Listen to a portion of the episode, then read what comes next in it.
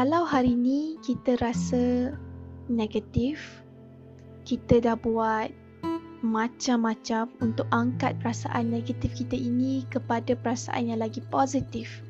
Kita dah buat macam-macam untuk ubah status pemikiran kita tapi tidak berhasil.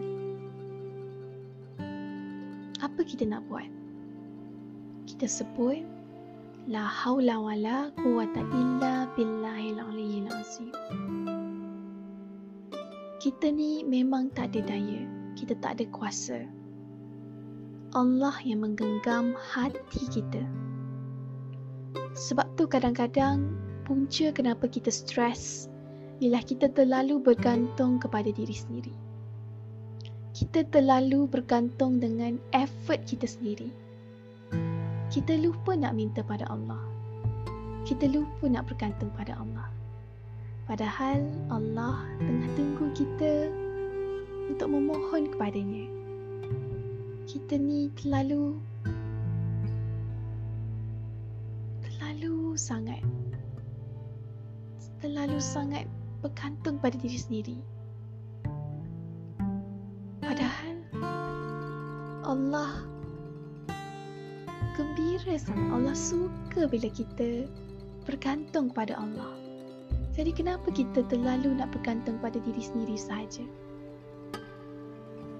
sebab tu bila kita rasa stres, ya kita boleh nak betulkan apa yang kita fikir, kita nak guna konsep ni, teknik ni, teknik tu.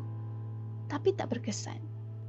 Sebab kita lupa yang menggenggam hati kita adalah Allah.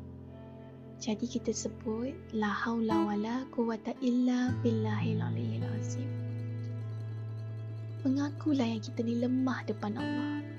Kita mengaku kita lemah depan Allah. Dan kita bertawakal kepada Allah. Kita serahkan urusan kepada Allah. Dan rahsia untuk kita overcome perasaan ini ialah bila mana kita mula percaya dan yakin dan serahkan segala urusan kepada Allah. Kita sebut hasbunallah wa ni'mal wakil. Dan Allah lah sebaik-baik penjaga. Allah lah sebaik-baik pelindung kepada kita. Kenapa kita nak risau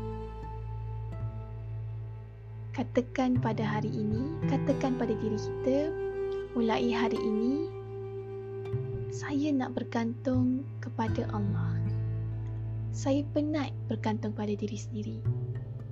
Hari ini saya nak mohon pada Allah apa sahaja baik kesukaran yang saya alami ataupun kesenangan yang saya kecapi pada hari ini saya akan ucapkan alhamdulillah. Hari-hari hidup saya sentiasa bergantung kepada Allah Subhanahu Wa Taala. Insya-Allah.